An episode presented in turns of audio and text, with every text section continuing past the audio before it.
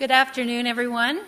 It's a pleasure to be able to introduce, uh, to welcome you, first and foremost, uh, to the second President's Lecture of this academic year.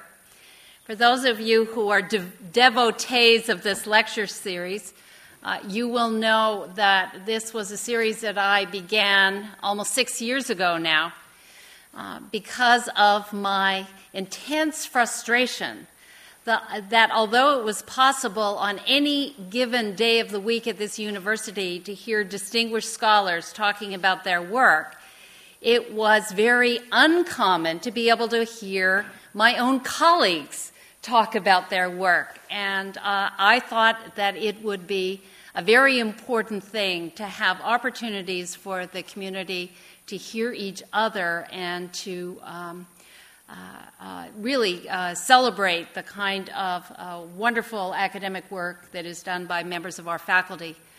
Uh, there is uh, no finer example of that than today's lecturer, uh, Andy Moravcsik of the Department of Politics in the Woodrow Wilson School. And to introduce him and his very interesting topic, which you can see here in this slide, I have asked his colleague, on, on many fronts, his colleague, uh, Professor Bob Keohane uh, to introduce him. Uh, I do so because Bob himself needs no introduction. Um, he is uh, one of the most eminent uh, uh, members of the international relations um, community in the world. Um, he just returned from a trip to China where I am told he was greeted as a rock star by all of the faculty in uh, China who, of course, know of his eminent work. And I am very grateful to him for his willingness to introduce Andy this afternoon. Bob.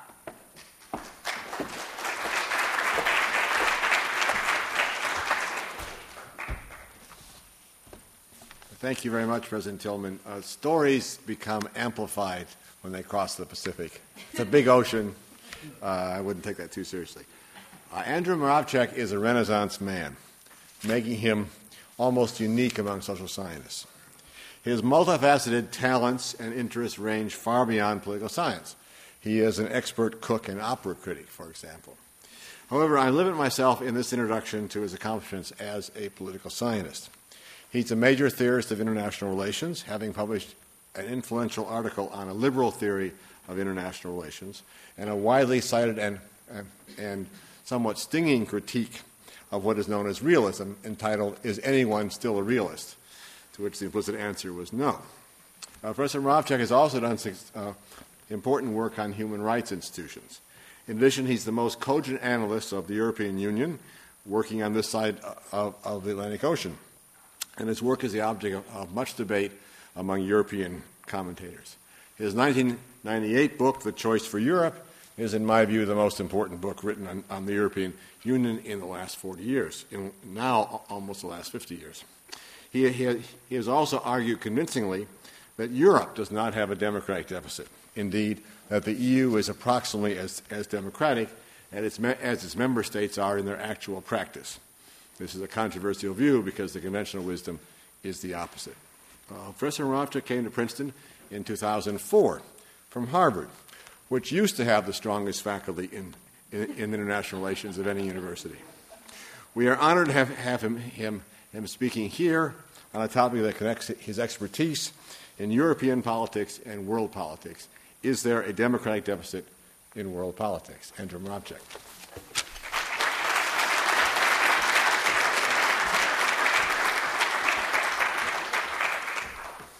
I, would be very happy to accept a return invitation from Shirley to speak about the death of opera, which is a topic I have in the back of my mind. But today I'm constrained to speak about whether there's a democratic deficit um, in world politics, by which I mean, uh, is there a democratic deficit in multilateral institutions? That is, the cooperative structures we have in international uh, politics.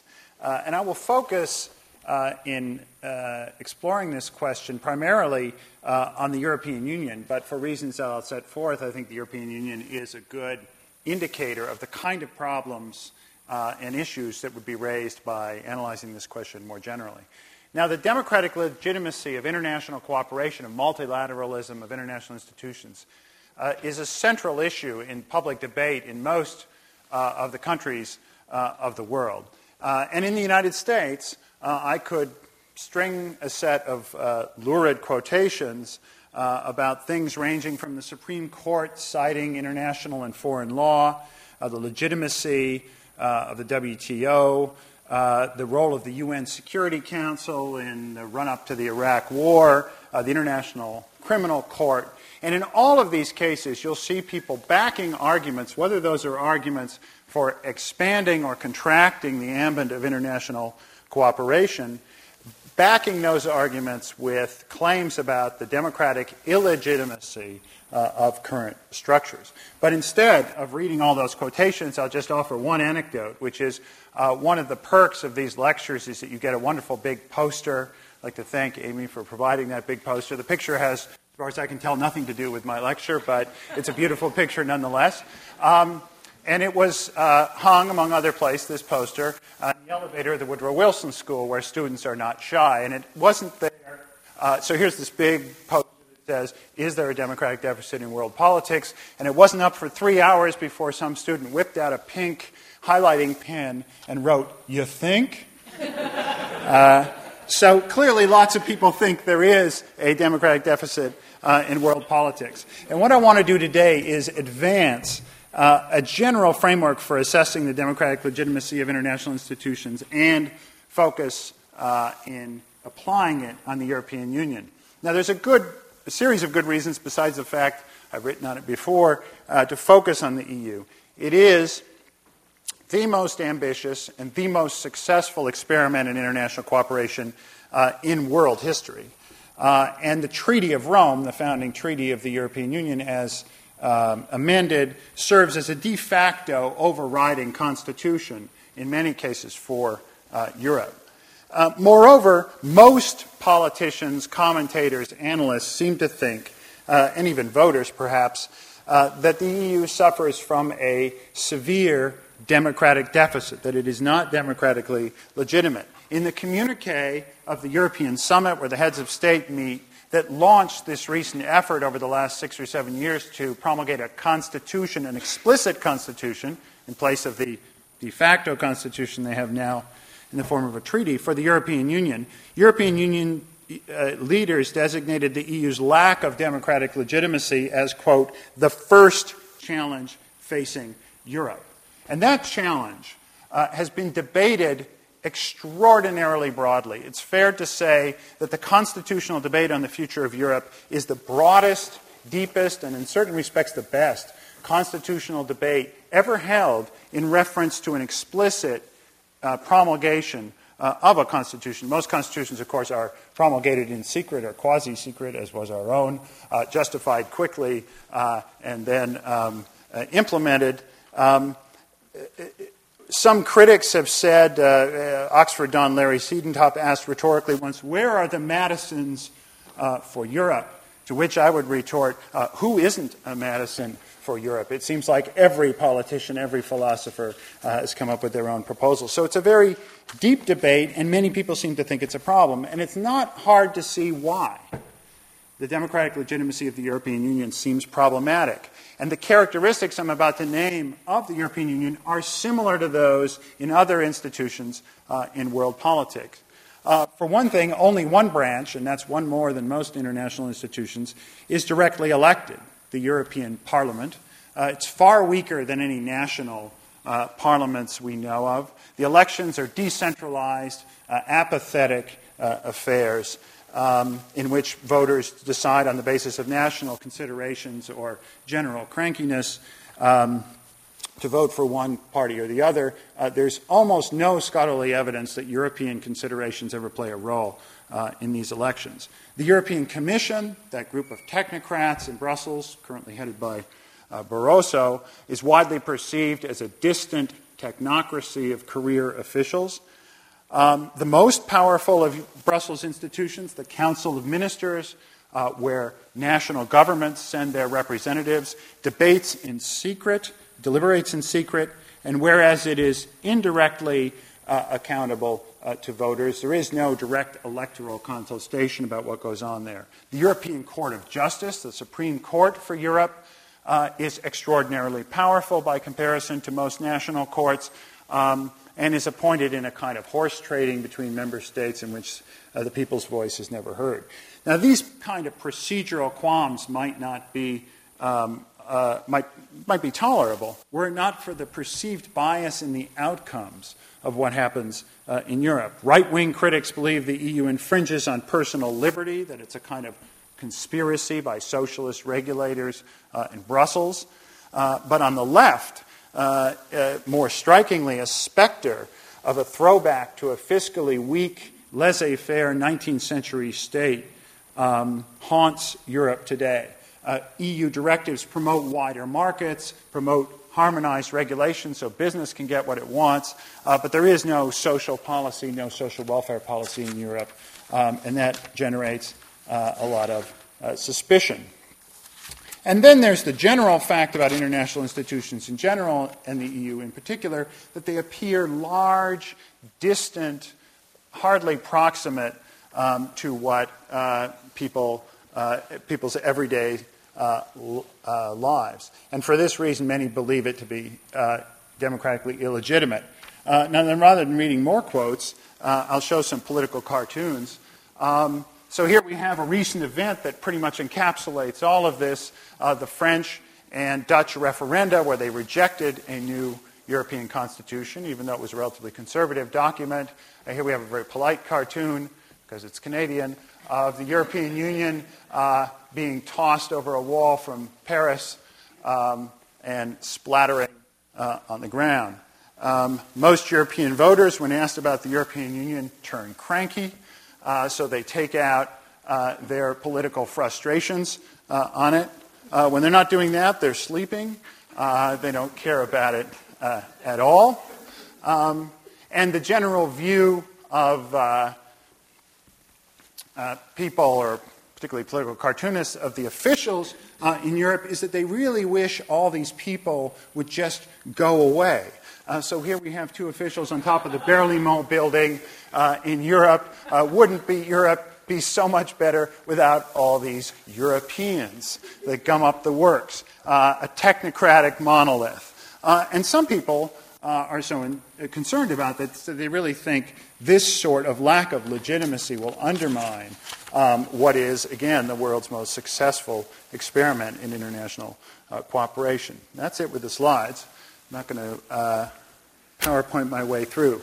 My argument today is that if we adopt reasonable criteria for judging the democratic legitimacy of international institutions in general and the EU in particular, we will find that the EU and presumptively other similar forms of international governance um, uh, are democratically legitimate.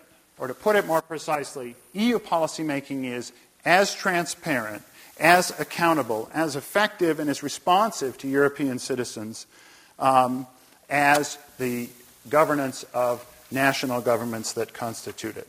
Um, so, to make this argument, I proceed in two steps. First, I set forth some reasonable criteria for judging such institutions, uh, and then I will apply it, those criteria, uh, to the European Union. So, how do you reach a conclusion about whether or not an international institution is democratically uh, legitimate. Now, my claim here is that any applied assessment of the democratic legitimacy of real existing uh, institutions uh, must meet two criteria the first, philosophical, and the second, pragmatic. The assessment must be philosophically coherent and pragmatically feasible. So let's consider each in turn. First, the standard of philosophical coherence imposes the requirement that the assessment of whether or not an institution is democratically legitimate be made relative to some fundamental normative conception of democracy uh, that is explicit, coherent, and uh, general.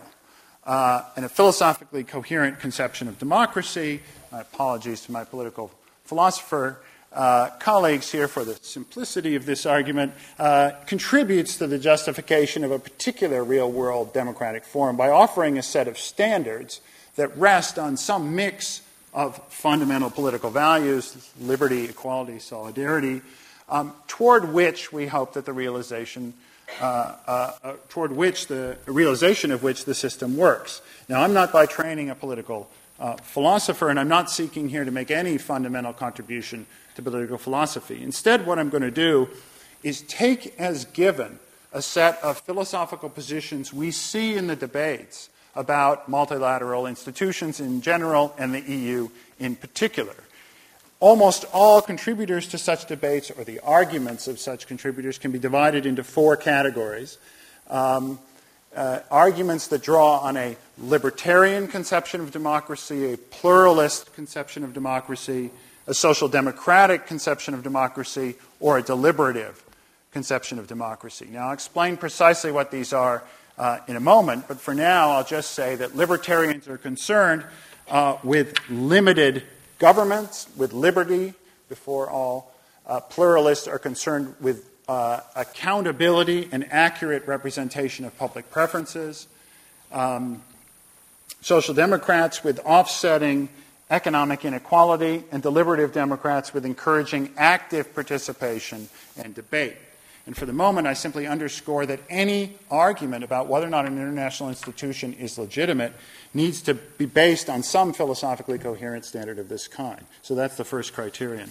The second uh, is the pragmatic feasibility uh, of the uh, proposal. Uh, any comparison between existing international institutions and some ideal form of a perfectly participatory, perfectly democratic, perfectly egalitarian, or deliberative politics uh, is utopian. Such um, uh, models are not realized anywhere, even in the ideal Westminsterian or uh, ancient systems, sometimes held up as exemplars. And so it's a trivial matter um, that to deploy such ideal metrics to demonstrate that any political institution that exists, like the EU, doesn't meet the basic democratic criteria set forth by such theories. Yet it's unfair to judge the EU or any other institution by standards that no modern government uh, can meet.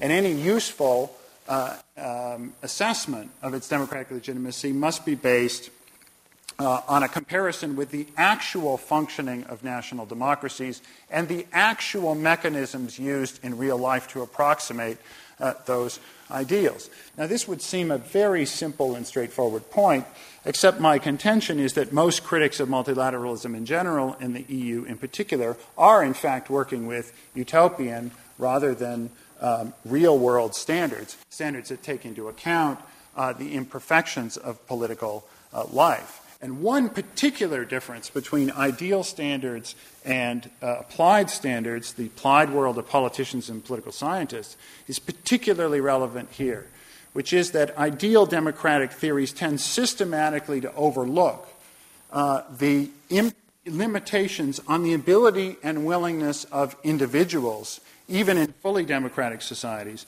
to involve themselves extensively in politics, to develop expertise, to contract with one another in order to manage credible commitment problems, uh, and to overcome existing differentials in social resources. In the real world, as opposed to the ideal world, um, individuals suffer from limited and unequal ability to devote time and energy to learning about engaging in politics. And the resulting, uh, and they tend to be uh, non participatory often, ignorant often, and we work with institutions that are imperfect at realizing, uh, contracting uh, to get the outcomes we want.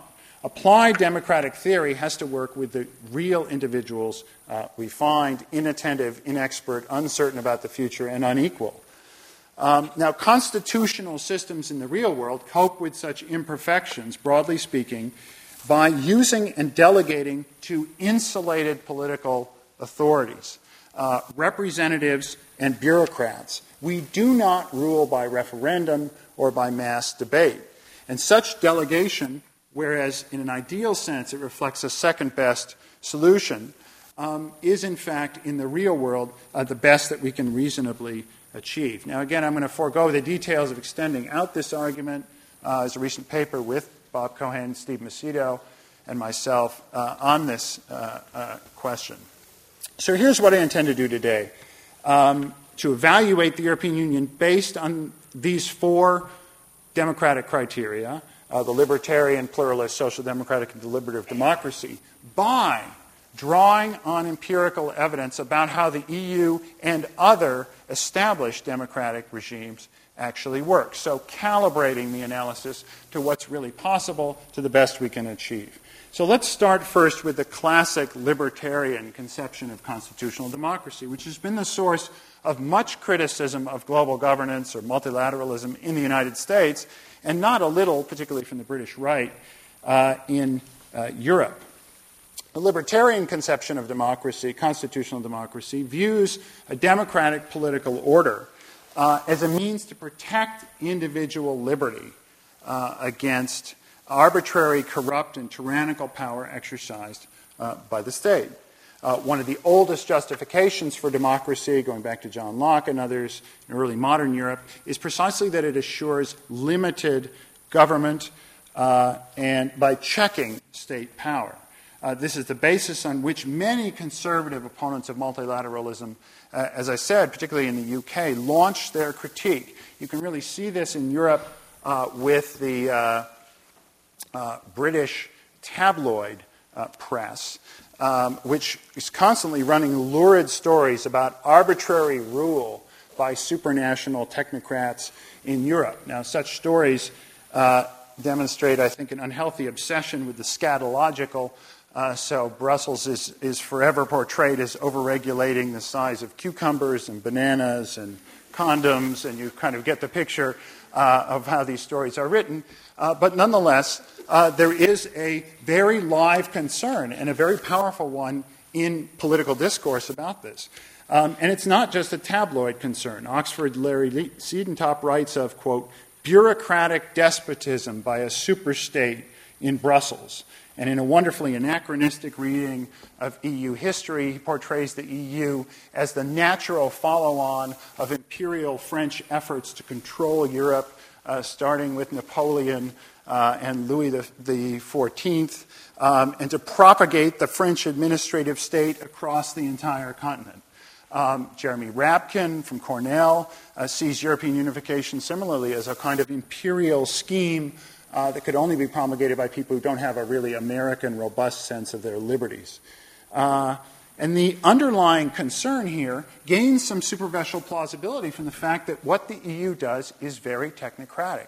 It regulates economically in a complex way, and again, as we said before, it's distant, it's not directly uh, subject to electoral control. Yet, my empirical claim about this libertarian argument is that the specter of an autonomous European superstate is from beginning to end an illusion. This is the least plausible of the various democratic uh, critiques. Um, in fact, the European Treaty, Constitution, imposes very strict constraints on what European governments, uh, what, what the Brussels government uh, can do, and it really combines elements, the the weakest elements of most of the world constitutions we know and then extends them even further. Imagine a consensus democracy like the Netherlands combined with federalism like Canada, uh, combined with checks and balances like the United States, combined with limited fiscal capacity like Switzerland, and you're sort of moving in the direction of what the EU actually looks like. Um, now, more specifically, um, here are the problems with uh, the libertarian claim. The first is uh, that the actions of the EU are under extraordinarily tight national control. There are high standards for delegating any authority to this body. Brussels can't just grab authority. Uh, for the most part, the EU is based on a treaty. Um, and that treaty requires, like any international treaty, unanimous consent uh, to change its uh, terms. Um, this must be followed by national ratification on whatever terms a nation state chooses uh, to do it parliamentary uh, or referendum or, uh, or bureaucratic. Um, and uh, this is a threshold for constitutional revision much higher than any existing nation state except Switzerland. Uh, and no wonder the EU has developed over the past decades only by incrementally moving in a series of core areas on the basis of a consensus of first six and then 9, 10, 12, 15, 25, and now 27 uh, countries. Um, Secondly, even once constitutional power is given, because you might say, well, once you delegate constitutional power, we don't know what's going to happen to it. And one of the downsides of having unanimous consent for promulgating a constitution is you need unanimous consent to change it. You can get stuck someplace you don't want to be. Uh, but the standards for legislation or action within this constitutional system are equally, uh, not equally high, but very high in comparative perspective. Everyday EU legislation called directives, requires the support of 70, in some cases 100, percent of the weighted votes of national representatives uh, in the Council of Ministers, a higher portion, proportion than required in any national legislative system. In fact, it's order of magnitude the same as required to amend the American Constitution. So there's tremendous protection against any arbitrary expansion of power. The result of this, and, and, and is such an important characteristic, that the EU shares with other international institutions that I treated separately is the limitation in the instruments that an institution like this uh, has. The EU lacks almost every powerful policy instrument that national governments have. Um, the traditional core instrument of a national government is the, the monopoly on legitimate coercive force, the most fundamental, oldest policy power of a state. Yet the EU has no police, no army, no significant intelligence capacity, and no realistic uh, possibility of achieving any of these things. Uh, it can investigate only very narrowly in antitrust cases and corruption cases. Um, nor does it have the preeminent instrument of the modern state, which is the power to tax and spend. The EU's ability to tax is capped at about 1% of the combined GDP of its members, which is about 2% of public spending in Europe, so the other 98% is spent by national and local governments. Um, and even in the areas of the greatest fiscal activity, national resources uh, trump EU resources. Take the agricultural policy, commonly thought of as an EU policy. In France, commonly thought of as a country that gains more, rightly, as a country that gains more than the average one from the policy, over two thirds of spending in the agricultural sector in France is national spending, which gives the French state the power to offset most of the effects uh, of European policies.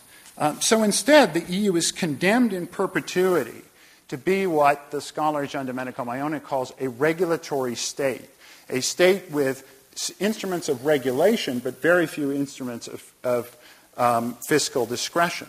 Now, some of you are thinking, perhaps, that yes, but the power to regulate is an immensely uh, important power in the modern world. Great power lies in bureaucratic discretion over the application and implementation of rules. So perhaps these Brussels gnomes in the British tabloid press um, are exercising power that way, regulating the size of cucumbers and thereby controlling uh, the British nation. Uh, but who implements most EU regulations? Not Brussels. EU um, officials number fewer than 30,000, of which maybe 5,000 are really decision makers. You have to remember that a multinational organization requires more than its share of translators, chauffeurs, and then there are these quirky facts about the EU, like because the French and everybody else have never agreed, its parliament meets sometimes in Brussels and sometimes in Strasbourg, so you have to move those files back and forth uh, once a month. That takes a lot of manpower. You're talking about a workforce, even if you take the larger number, no larger than a medium sized European city. It's 140th of the civilian workforce of the federal government in the United States, a country noted worldwide for the small size uh, of its public workforce. So the task of implementing EU regulations falls necessarily to national parliaments and national officials. It's as if all federal law in the United States were implemented on a relatively discretionary basis by states.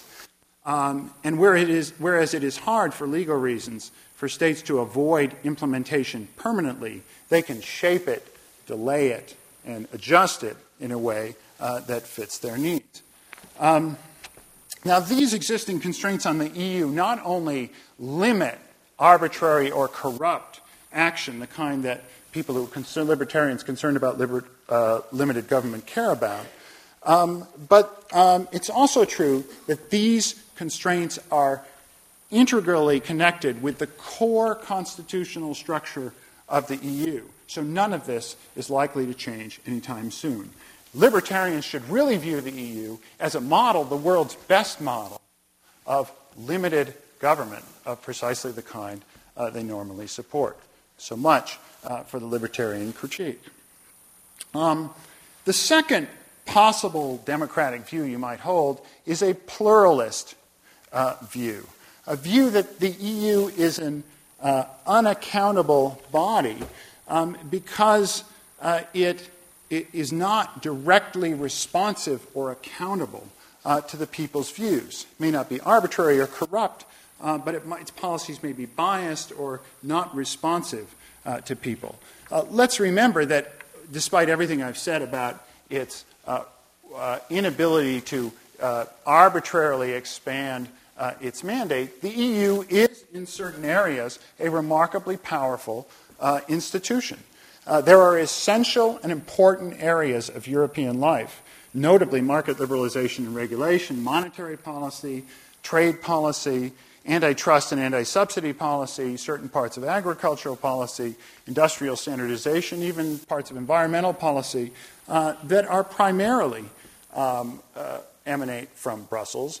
It totals probably 10 or 20 percent of what goes on uh, in European uh, politics. The EU is a global superpower by virtue of its united status in areas like international trade. If you're a soybean producer in Nebraska, you are producing soybeans to European standards because European standards are the tightest ones on the global market. You're never going to sell soybeans that can't be resold anywhere in the world. That's an extraordinarily powerful, united capacity of an institution. Um, moreover, in some of these areas, uh, semi autonomous institutions like the Court of Justice, the central bank, uh, the public prosecutors uh, in Europe, um, uh, and the trade officials play a very important role. And that's where our second set of critics, the pluralists, enter.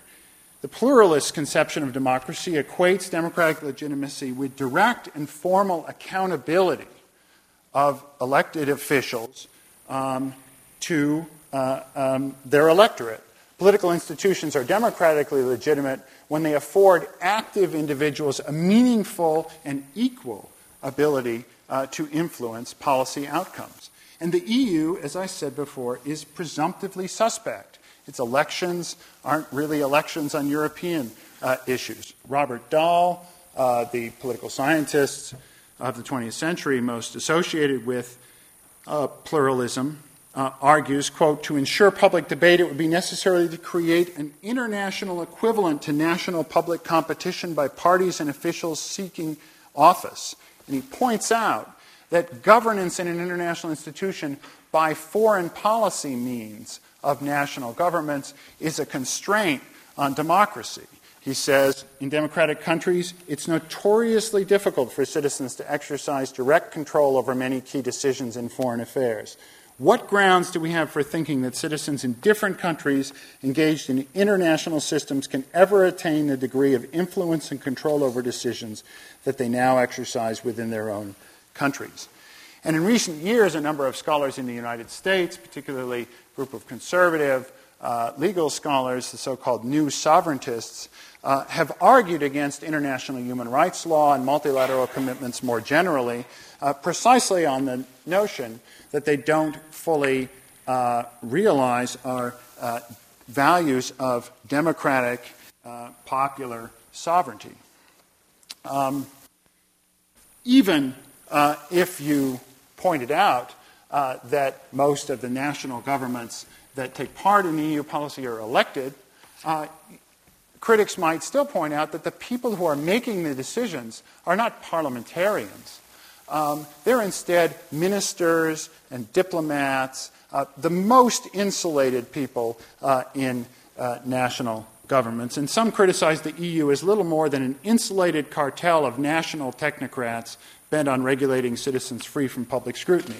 So, yes, they want to regulate the size of cucumbers, but it's British regulators that are colluding uh, with others uh, to do this.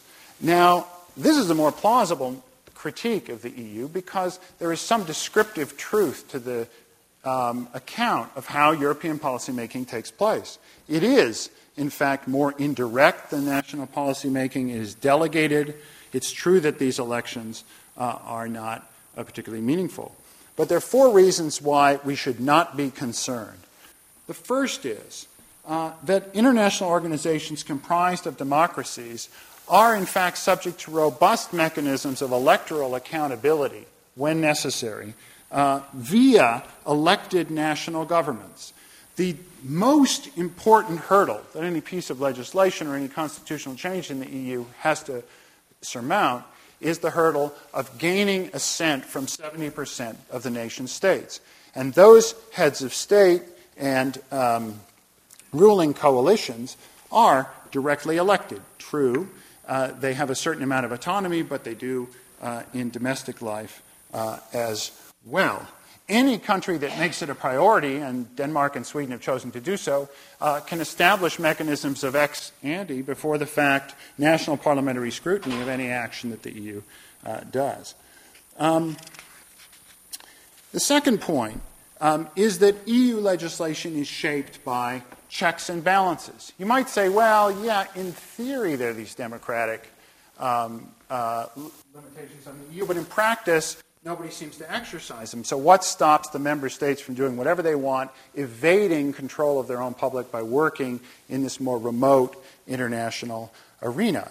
And the answer is checks and balances. The EU is not a system of parliamentary sovereignty uh, like Britain or Sweden. But, like the U.S., it's one of separation of powers and federalism, with responsibilities divided horizontally among branches of the European Union uh, and vertically between layers of government, the nation states and Brussels.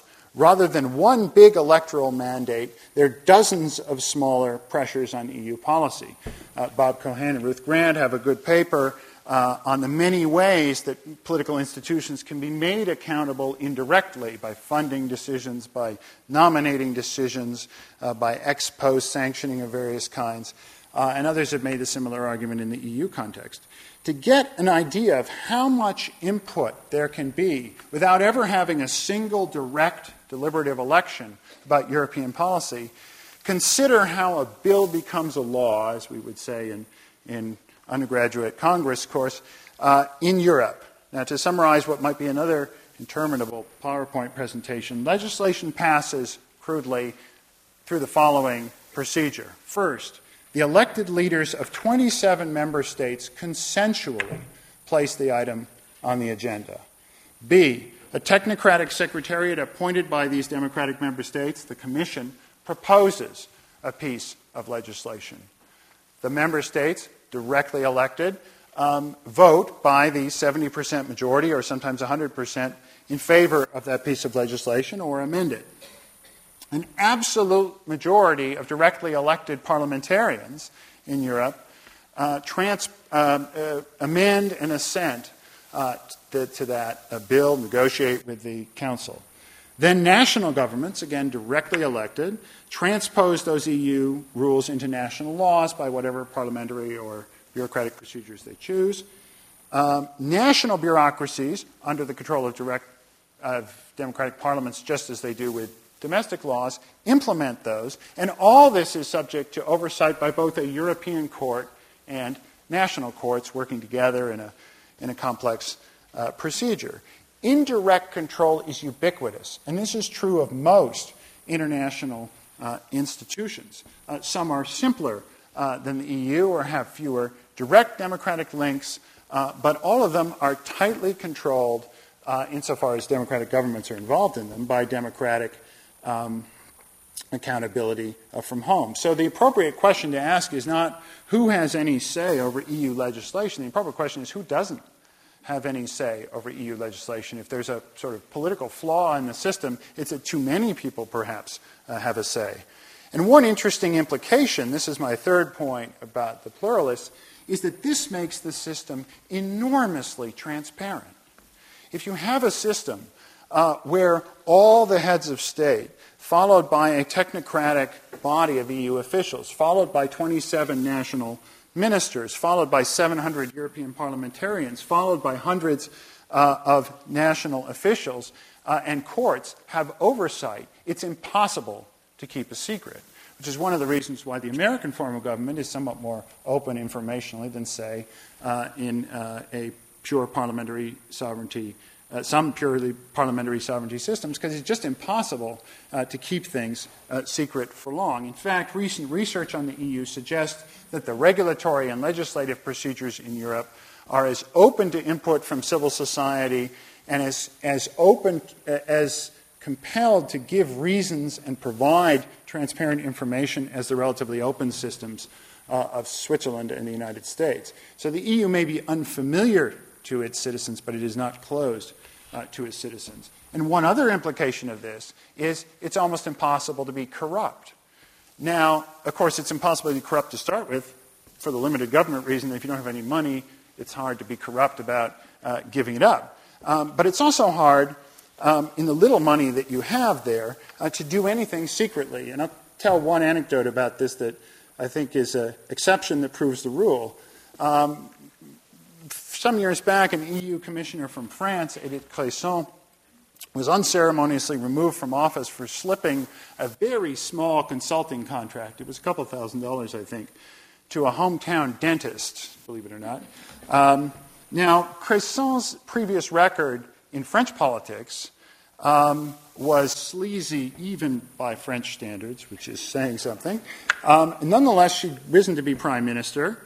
Um, as a commissioner in the EU, she didn't last 18 months. And I once had the occasion with, with Anne Marie to meet the person who did her in, uh, who was a Swedish commissioner, and quite the stereotype. She was a perfectly ramrod straight woman with a very sensible uh, gray hair tied in a bun, uh, rather humorless, I think. Uh, and she, uh, so I took the opportunity. We were actually, this was a USC event. We were in a posh LA club, so she was feeling very uncomfortable. I took the opportunity to talk to her about EU politics. And I said, Well, what motivated you to go after Edith Cresson? And she looked at me with a steely look and said, We don't do things like that in Sweden.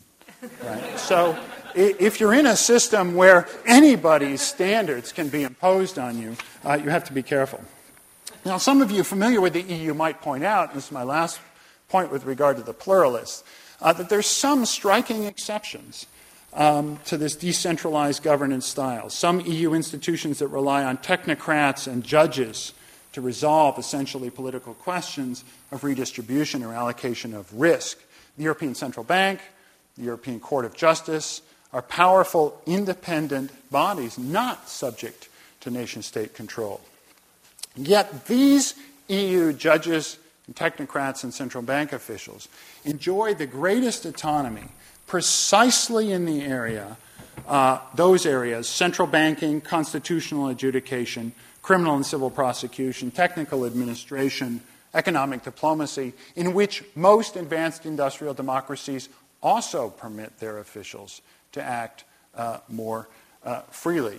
Uh, and for reasons that some people here, Chris Eisgruber and Philip Pettit, Steve Macedo, have argued, and others have argued in the EU context, such counter majoritarian policies have a sound normative basis. I won't go into it uh, in detail, but happy to talk about it uh, in, in the question uh, period. And so this explains our final fact about the EU, which is it is, in fact, if you poll people, more popular than the national governments in Europe. Not all national governments, is true, actually, as Dahl might be happy to hear that in some small states like Denmark, people like their system of government a lot. But if you add together all the governments of Europe, uh, the support for European institutions is, in fact, higher uh, than for national ones. So, so much for the pluralist democratic concern. What about the next one, the social demo- democratic uh, view? Um, the use of non majoritarian institutions, the reliance on democratic mechanisms where people don't really participate, alerts us to a possible problem here that the EU might be generating biased uh, outcomes. And this is where the Social Democrats come in. Drawing on a tradition that dates back to Schumpeter and Polanyi, represented today by Jürgen Habermas and others, Social Democrats view political institutions uh, democratic institutions primarily as means to offset the inequality in concentrated wealth that tends, in this reading, to naturally accrue in capitalist societies. So here the concern is not that the EU is too strong, it's that the EU is too weak, that it has a very robust mechanism for promoting free trade, for promoting markets, for promoting things that businessmen uh, want. Negative integration, it's often referred to, uh, but very little capacity to engage in positive integration, social welfare policy, consumer protection, labor, healthcare. And this is also inherent. Because if you have an institution that can't spend money, do a first approximation, um, and has to act by unanimity, it's not really possible to have redistributive policies that have any uh, meaning. So this bias is not happenstance, it's embedded uh, in the EU. And so we again see the specter of this 19th century neoliberal uh, state. Uh, this would be bad enough, but on top of that, some people argue uh, that market integration actually puts pressure on the social welfare states, which cannot withstand the tough competition of globalization, even within uh, Europe. And so we see a race to the bottom with countries reducing their regulatory standards and social welfare uh, in order to um, uh, uh, compete in this market. Um, now, on its face, this criticism is at least more plausible than the libertarian one because it's true that the EU is primarily a market constructing uh, body. Uh, but nonetheless, uh, when you look at the studies of social welfare provision in Europe, one sees the following things. First, social welfare provision in Europe is relatively stable. Uh, it is trending downward uh, slowly, uh, but it's not imploding. And as Jonas Pontusson and others here at Princeton have shown, uh, there is no consistent negative correlation between globalization and social welfare cuts. And you see that from the textbook examples like Sweden, Denmark, Finland, of countries that are highly globalized and top the economist chart uh, of competitive countries in the world, and nonetheless have extremely robust social welfare systems. Uh, nor is there much evidence of bias in EU uh, policy.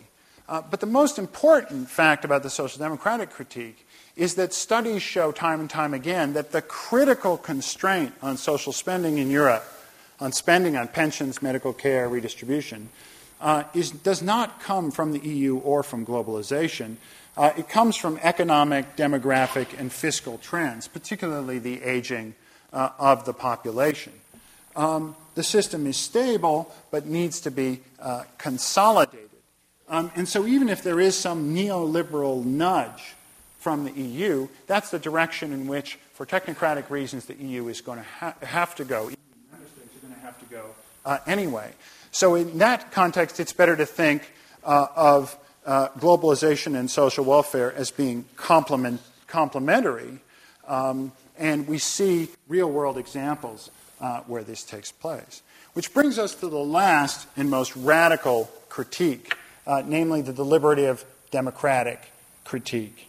Um, this final normative conception of democracy, um, sometimes called strong democracy, deliberative democracy, views political institutions as means not just to assure equal opportunity for participation or equal opportunity to make government accountable or to defend rights, uh, but as a means to render political participation itself more meaningful and effective for citizens. Uh, I've said several times that European elections tend to be desultory, apathetic affairs. Uh, and deliberative Democrats jump in and they say the job of government, the job of a constitution, is in part to reconnect an apathetic and passive citizenry to the political process. Um, near, more opportunities for direct participation in deliberation would do this and would thereby legitimate, create trust, uh, create a sense of um, uh, support uh, for European integration. Uh, now, this is a very attractive conception of democracy with its aura of New England town meetings and, and, uh, and so on. And in many contexts, um, it makes sense, but not, I think, in the European uh, context.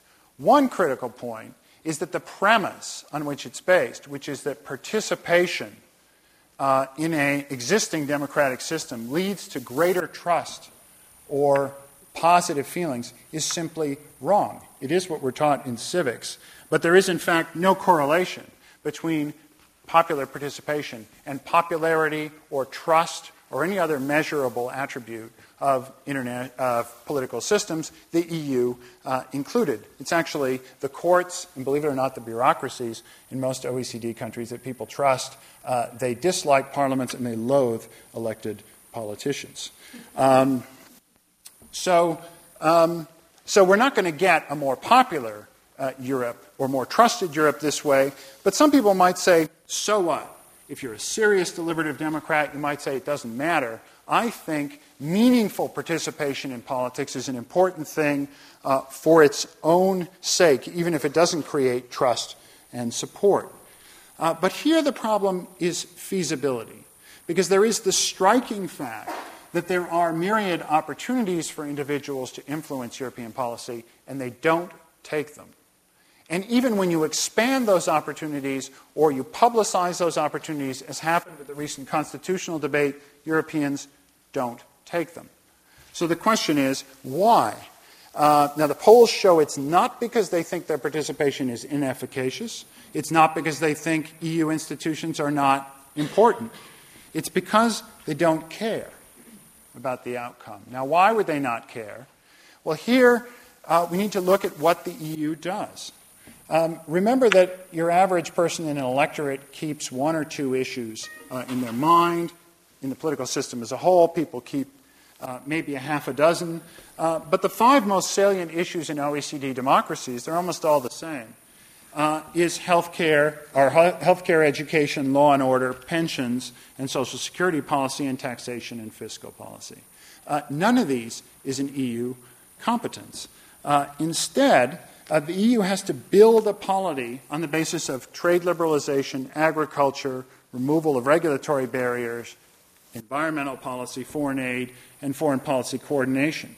These issues are important, but they're not important enough to mobilize active political behavior, organization building, learning, and deliberation on the part of the public, not anywhere. Uh, and in a world without salient issues, facilitating political participation is perverse. What you end up seeing is what you saw in these referenda about France and the Netherlands, where almost nobody, I mean, it, something like 70 or 90 percent of the votes, depending on how you count, had nothing to do with the European Union at all. Um, and uh, upwards of 95 percent had nothing to do with the content of the Constitution. So you promulgate political participation in a situation where you don't have the kind of stable, salient issues that structure domestic polities, um, and you end up uh, with uh, chaos. You could, of course, force people to pay attention by forcing issues onto the European agenda, like social welfare policy, that aren't there now. But if you did that, uh, then people would be likely uh, to leave the European Union. They don't support uh, those issues, and there are, in fact, we can talk about it in question time. Uh, no viable proposals uh, on the table to do that. Um, so, in conclusion, I've hoped to persuade you that no matter what kind of Democrat you are, no matter what normative position you start from, whether it's a libertarian position, here thought of on the right, uh, or a social democratic position on the left, or a sort of more culturally democratic position, deliberative Democrat, or a classic pluralist, um, that there really isn't the empirical evidence to support the view that the EU is any worse than the kind of second best democracies that we have uh, in national governments. Now, I don't mean this as an apology for everything that the EU does. Some of my colleagues have gone back and forth uh, uh, uh, on this question. I think there are cases which clearly should generate scrutiny and skepticism. One is the central bank. I mean, of course, all central banks are independent, and so is the European one. But the European Central Bank is more independent than any national exemplar in the developed world with no technocratic uh, justification. Um, so you can certainly use this kind of analysis as a critical uh, standard. I would conclude then by just pointing out one broader implication of the work, uh, which is that it is a certain model, but not the only model, of how political philosophers and political scientists might work together. Uh, because the basic insight here uh, of the framework is that you cannot reach a conclusion uh, about the democratic legitimacy of real existing institutions without both political philosophy and political science. And the political science is essential because often the effect of trying to realize uh, a political goal in politics will be perverse, as in the case uh, when we um, insulate policy in order to make it representative uh, of a broader uh, constituency. Um, now, I see many uh, colleagues, uh, co authors, even some critics out there. In fact, I assume there are probably more critics out there than I know. so I look forward to your comments. Thank you.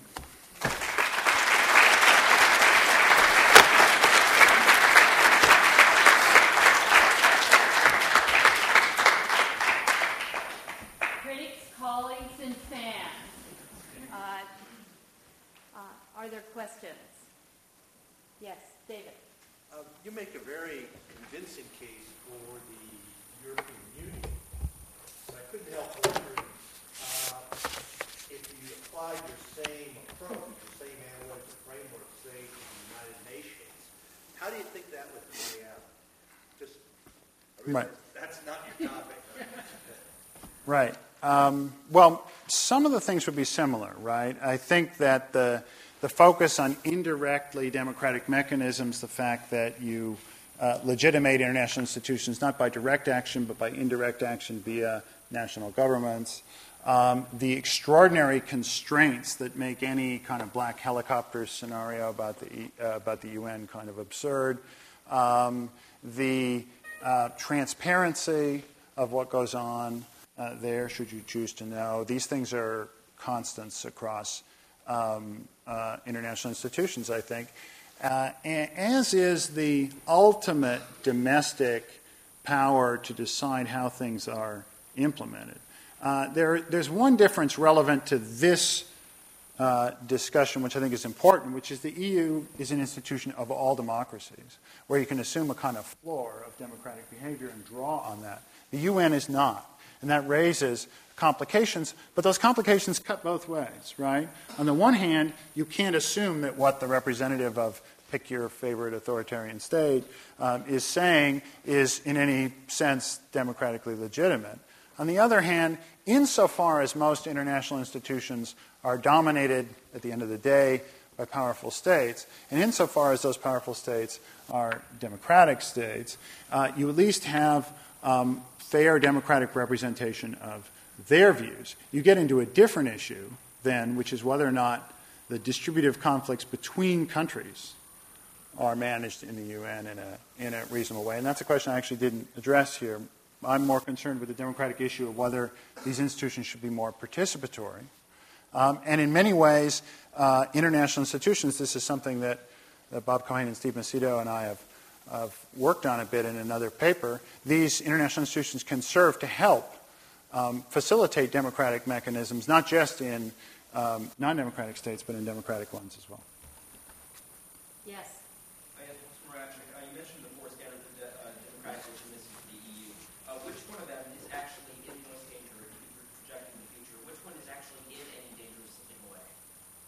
Well, I, I, am I, I think the deliberative one is, in a sense, tragic, right? I mean, because it, there is an ideal there, and the EU doesn't meet it and can't meet it.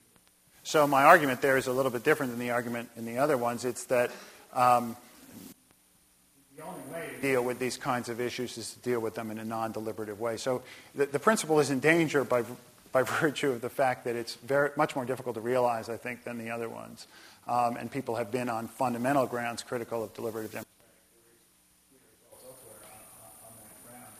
um, and uh, I also think that the single institution, which is the one I mentioned at the end, that is most questionable in the EU is the central bank.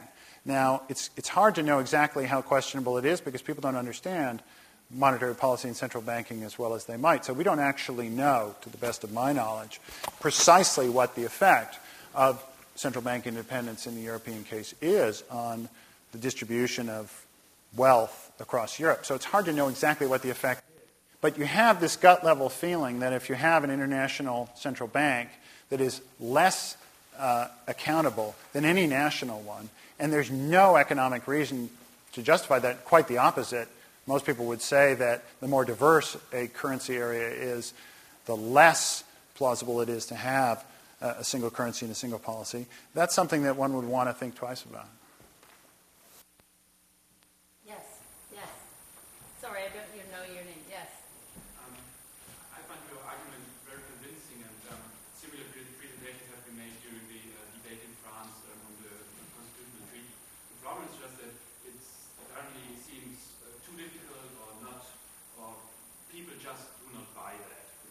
Mm-hmm. It was too easy to read in other things in, in what the EU presents.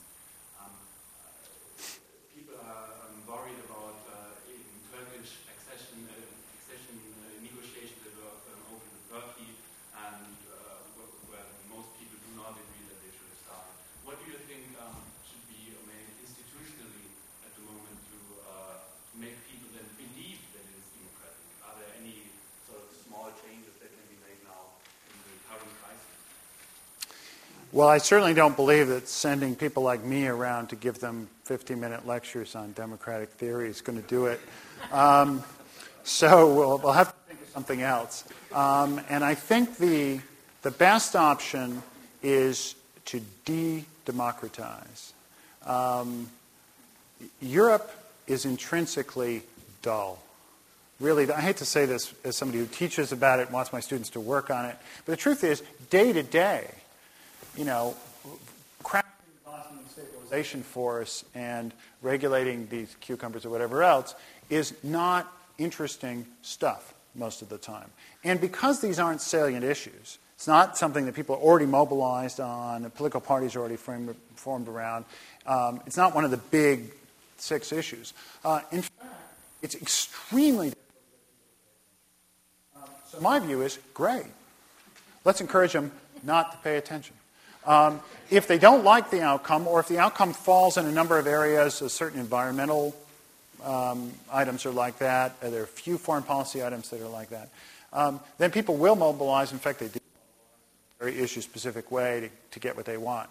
Now, my colleagues in Europe are quite skeptical of this. They say, well, no, the genie's out of the bottle, there's nothing we can do, you know, mistake to have this constitutional process that mobilized everybody, but now, you know, horses out of the barn, we have to live with it. I believe that's true. I think the public has a remarkable ability to forget.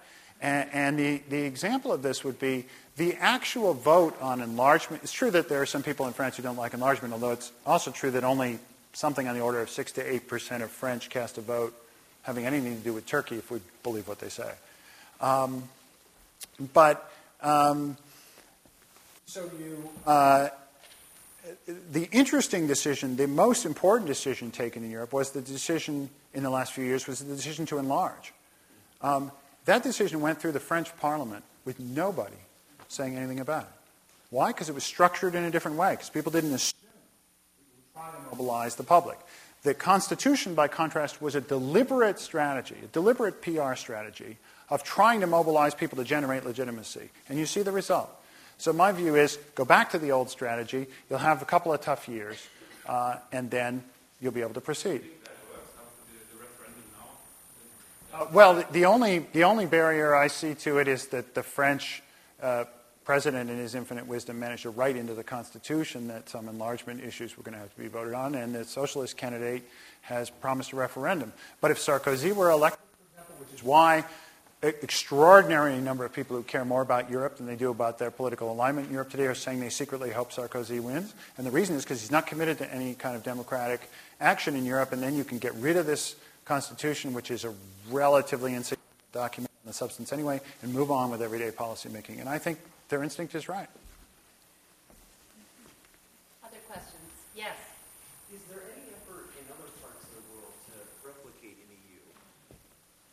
Um, in various forms. I mean, NAFTA is, in a sense, that, that, that, that kind of effort, um, but not with, the same, not with the same intensity of commitment. And there are a lot of historical reasons for that. Um, some are ideological or geopolitical, but uh, perhaps the most important one, at least in my view, is that uh, Europe is a continent of uh, now 27 countries, but it's always been a, a, a, rather large number of small countries who are extremely interdependent uh, more interdependent than any uh, industrialized, other industrialized countries as a group. Um, and so the, the pragmatic necessity of cooperating is enormous uh, for them. And there are people in this room, Helen Milner, who've written on the precise kind of trade relations that facilitate this kind of cooperation. But if you were just making a checklist of the, sort of the 10 things you look for to make a, a viable, deep commitment to regional integration, Europe's got a lot more than anybody else. Um, but I do believe that the, the lessons are applicable. That is, all right, maybe the institutions that Asia comes up with in 20 years or that are being used in NAFTA or Latin America uses in Mercosur, maybe they're not exactly the same, but the basic political problems they have to face, adjudication, effective negotiation, the, the regime theoretical problems uh, that we look at are similar. And so I think the European experience is a very striking experience for the whole world going forward. And that's particularly true if you take the somewhat decentralized view of how the EU really works that I elaborated. Anne-Marie Slaughter has worked on networks internationally. And the EU is, in a certain sense, much more a network than it really is a hierarchy, or in many respects it is. Um, and that is certainly a generalizable proposition about it.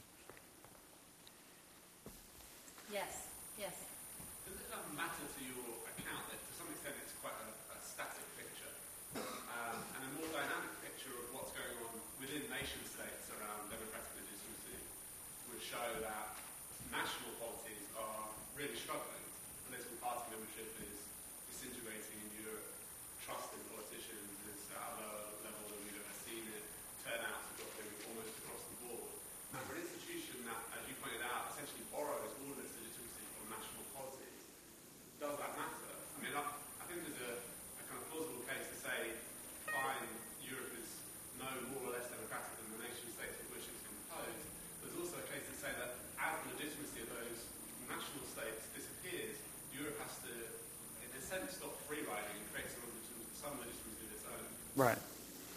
Um, that's a very good question, and it, it, gets to the heart, I think, of what the struggle that politicians face here. And it, there's bad news and good news. Um, the, the, bad news is it's true that all governments in Europe are, are relatively unpopular.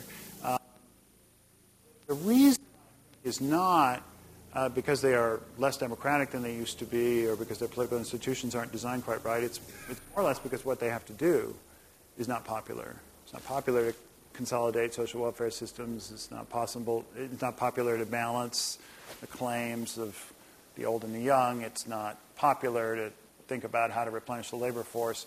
Uh, Europe has to do things that are politically popular, um, and so it, it, it doesn't, and, and, and traditionally, when we think about how to empower governments to do things that are in the long term or diffuse benefit of the society, the public good, but are, of, are opposed by either some salient public opinion or by um, specialized interest, we think about insulating And that's why people say things like, let's get over with the French election because the moment done. So kind of logic uh, in a certain way uh, applies. So that's the and the and the and the bad news is also that this then spills over into the EU. So that explains, uh, I think, a lot of the reason that we see when we do open it up to to discussion why we see so much opposition. You see people. 95% concerned about domestic issues, voting, you know, 60% against the EU, so they're reflecting that dissatisfaction. Uh, the only uh, good side of the story is uh, in almost every respect, the EU is what it does, what it is, how it works, is more popular and more trusted than the national governments. Right? So, uh, in a bad world, the EU is doing pretty well. And that's the best that can be said for it, but that's the political world. That's how politics works.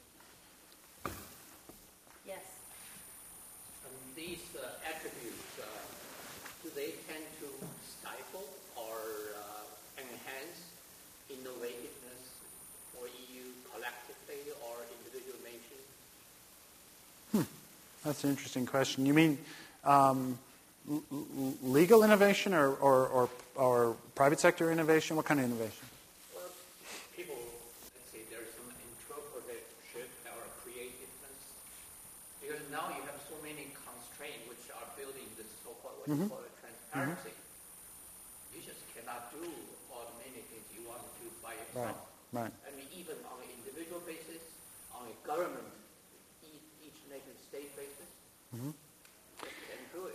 Well, Or I, maybe it will find a way that it will create a, a, an avenue, which he cannot do before, now he can do it. Well, one, one reason I'm not so concerned about um, the, the second order declining legitimacy of the EU, that is the fact that politics in general has a bad name, less effective, is because I think there's less for it to do.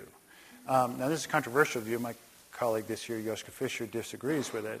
Um, but I think there is a kind of stable European constitutional compromise. There are things that the nation states do that they will continue to do, like tax and spend and provide social welfare. There are things that Europe does that it will continue to do. And there are actually relatively few policies that are, that are credible candidates to, to shift. Now, one of the characteristics about these two bodies, what Europe does and what, what um, uh, the nation states do, is the things that Europe does are things that require an enormously high level of consensus, right? Everybody really has to be on the same page because um, you need to have unanimity and 70% support. So something like trade liberalization became a kind of unanimous policy of Western countries um, for, the, for the last 50 years right? Might not remain that way, but certainly for the last 50 years it, it, it, has been. There are other things, like social welfare provision, that different countries do in strikingly different ways. And many people think there's no real benefit to doing them all the same way. We shouldn't constrain them. In fact, it's a good thing to have different experiments going on. So if the Swedes figure out how to do this bit of it, or the British figure out how to have a flexible labor market, the example will transferred it will be an example for other countries. So you'll get more learning, you'll get more innovation if you have a decentralized system. And I think there's a plausible case to be made, although it's a, it's a sufficiently subtle question, I have to think it through, that the issues that remain national, where there's a lot of diversity, are precisely the kind of issues where there are a lot of different possible solutions to a problem. Some may work in some places and not others. And so there's a lot of that kind of decentralized innovation and learning going on, precisely as it should be. And the issues that are more at the European level tend to be the kind of issues like you know, we need to have catalytic converters on our cars, and we you know shouldn't allow random protectionism of of of, of alcohol imports. That people now have come, or human rights, have pe- people come now broadly to agree on across Europe. So my first guess would be it's a pretty good balance they've struck, maintaining the innovation where it's needed, constraining it where it's efficient to do so. Yes. Someone with real interest in American politics, I was struck by two things. One, that she didn't even mention the previous example of what at the time was an international cooperation between 13 states to put together a constitution, Mm-hmm. uh, which really is, by 1820, 1830, which is 40, 50 years out, is a much closer analogy. And now, when you talk about uh, innovation, the federalism idea in the United States, Laboratories of the states. if you were applying the same four categories to the United States, say in 1830, would you get the same kind of answers? And, and, and, and how would that change how you might look at Europe? Well, the standards would be very different, right? Because it's, I mean, it's 1830, so we would we would have um, a different uh, expectation about what we think. For example, the the claim about the social democratic claim was not really a live claim in 1830. So, one example. The Senate at that point was Right. very undemocratic institution, right. by the way you're talking about it. Was, would you use the same criteria for judging the U.S. Senate at that point? Um, I mean, in, in principle, yes, but but you would need to tailor it to the circumstances of what's possible in those days. So the electorate is much smaller, and and, and, and so on. But um, yeah, I mean these, and, and in fact, these kinds of sta- the, this, the four standards again are are hardly original. Um, they're broadly exhaustive, but they, they really summarize different generic ways that people think about applied democratic standards. So you can find them, and, and they, they are generally applied to national governments. Um, what in 1830, I don't know, but if you apply them to the United States in 1850, which is what Robert Dahl and other people whom I cited did, yes, they, they fit like a glove, and I'm just borrowing them there and saying, let's apply them to this international institution. It. So, in, in that sense, the, the, the, the questions and answers about democracy are invariant. You could be talking about the town of Princeton, the state of New Jersey, the United States, Europe. Any other questions? Yes, yes. Uh, but yeah. So uh, I'm curious as to how much your, your argument relies on, on a common good understanding of politics. You might also think of democracy as being concerned with fairly balancing interests, right? And so when you look at the EU, what's significant is that you're now asking um, a British citizen to balance his interests against an Italian citizen, whereas before it was just Brit against Brit. And this kind of forced balancing, you could argue, is, is really appropriate to only certain kinds of communities. Um, ones with shared kind of a shared history or kind of a familial feeling. And you might argue that the EU is that kind of community, um, but you need to make that argument, right? And, and especially when you try to then extend it to kind of the world, you might say that this, this kind of this, this great requirement that we're forcing people to balance their interests against other people in this polity is quite a significant requirement that we need to justify somewhat. That's right. And I would distinguish this entire analysis from a response to those people who say um, there is something so distinctive about the United States that, for example, we just have different rights. We don't have human rights. These aren't human rights in the American Constitution. They're American rights. And they're different from somebody else's. And that's what's important. And that's the most important thing. You could hold that view and, and reject the notion that European Union is a desirable thing, right?